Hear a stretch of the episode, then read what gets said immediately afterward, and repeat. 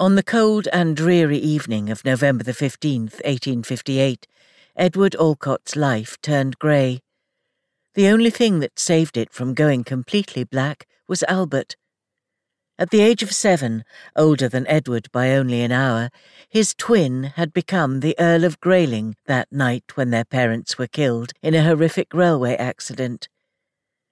Days later, Albert held Edward's hand as they sat dutifully in front of the caskets that contained whatever remained of their parents. During the evening of the day their parents were buried, Albert crept into Edward's bed so neither of them would feel so lost and alone. While they travelled to Havisham Hall, where they became the wards of the Marquis of Marsden, Albert unwittingly offered a distraction providing a place for Edward to vent his anger and frustration over life's unfairness. They constantly shoved and slapped at each other until the solicitor, travelling with them, separated the boys. After they were abandoned so far from home, left in the Marquis's keeping, Albert assured Edward all would be well, that they began life together in the womb and therefore would always remain together. Albert had been his anchor, his solace, his one constant in all matters, all things. And now she was stealing him away with her silken black hair and her startling blue eyes and her sweet laughter and her gentle smile. Lady Julia Kenney. Albert was blinded by her beauty, her grace, and her attentions, allowing her to take up far too much of his time with rides in the park, rowing on the Thames, theatre, dinners, and, God forbid, poetry readings. She was pulling him away from those closest to him, causing him to put aside his love for drinking, whoring, gambling, and travelling. In six weeks, the Duke of Ashbury, Viscount Locksley, and Edward were going on a trek through the Far East. As far as Edward was concerned, Albert should be going with them. He'd been planning to go with them until Lady Julia asked him not to leave. Without so much as the blink of an eye, Albert had adhered to her wishes and cancelled his plans to travel with them. She had managed to effectively wrap his brother around her littlest finger without much more than an occasional batting of her eyelashes and a fluttering of her fan. It was not to be tolerated. A woman should not have so much influence and control over a man's life.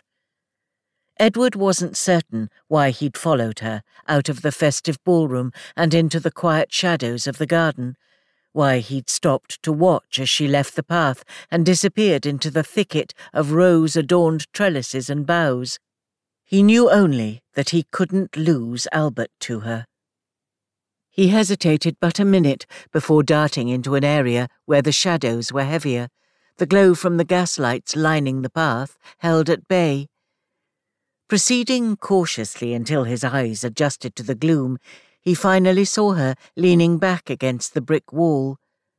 Her lips slowly curled up to reveal her winsome smile.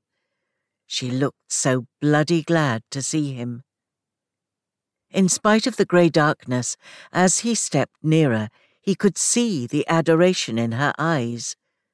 No other woman had ever looked at him as though every breath she took was for him and him alone, as though she existed only for him and his pleasures. It caused a tightening in his gut, a heady sensation of supremacy and purpose. I thought you'd never get here, she said in a whispered voice, that belonged to angels. Temptation, such as he'd never known, tore through him, leaving him powerless against her siren's call. He didn't understand it. In all of his twenty three years, he'd never had a woman create such a maelstrom of confusing and uncomfortable emotions. He should leave now, while he could, but she drew him in as though she had been created by the gods for him and no other. With one hand, he cradled her face, felt the rapid thrum of her pulse against his fingers, and stroked his thumb along her smooth cheek. She released a soft sigh, her eyes turned languid. He knew it was wrong, knew he would regret it, but he seemed incapable of rational thought or action. Leaning in, he took what he had no right to possess. He claimed her mouth as though it belonged to him, always had and always would belong to him.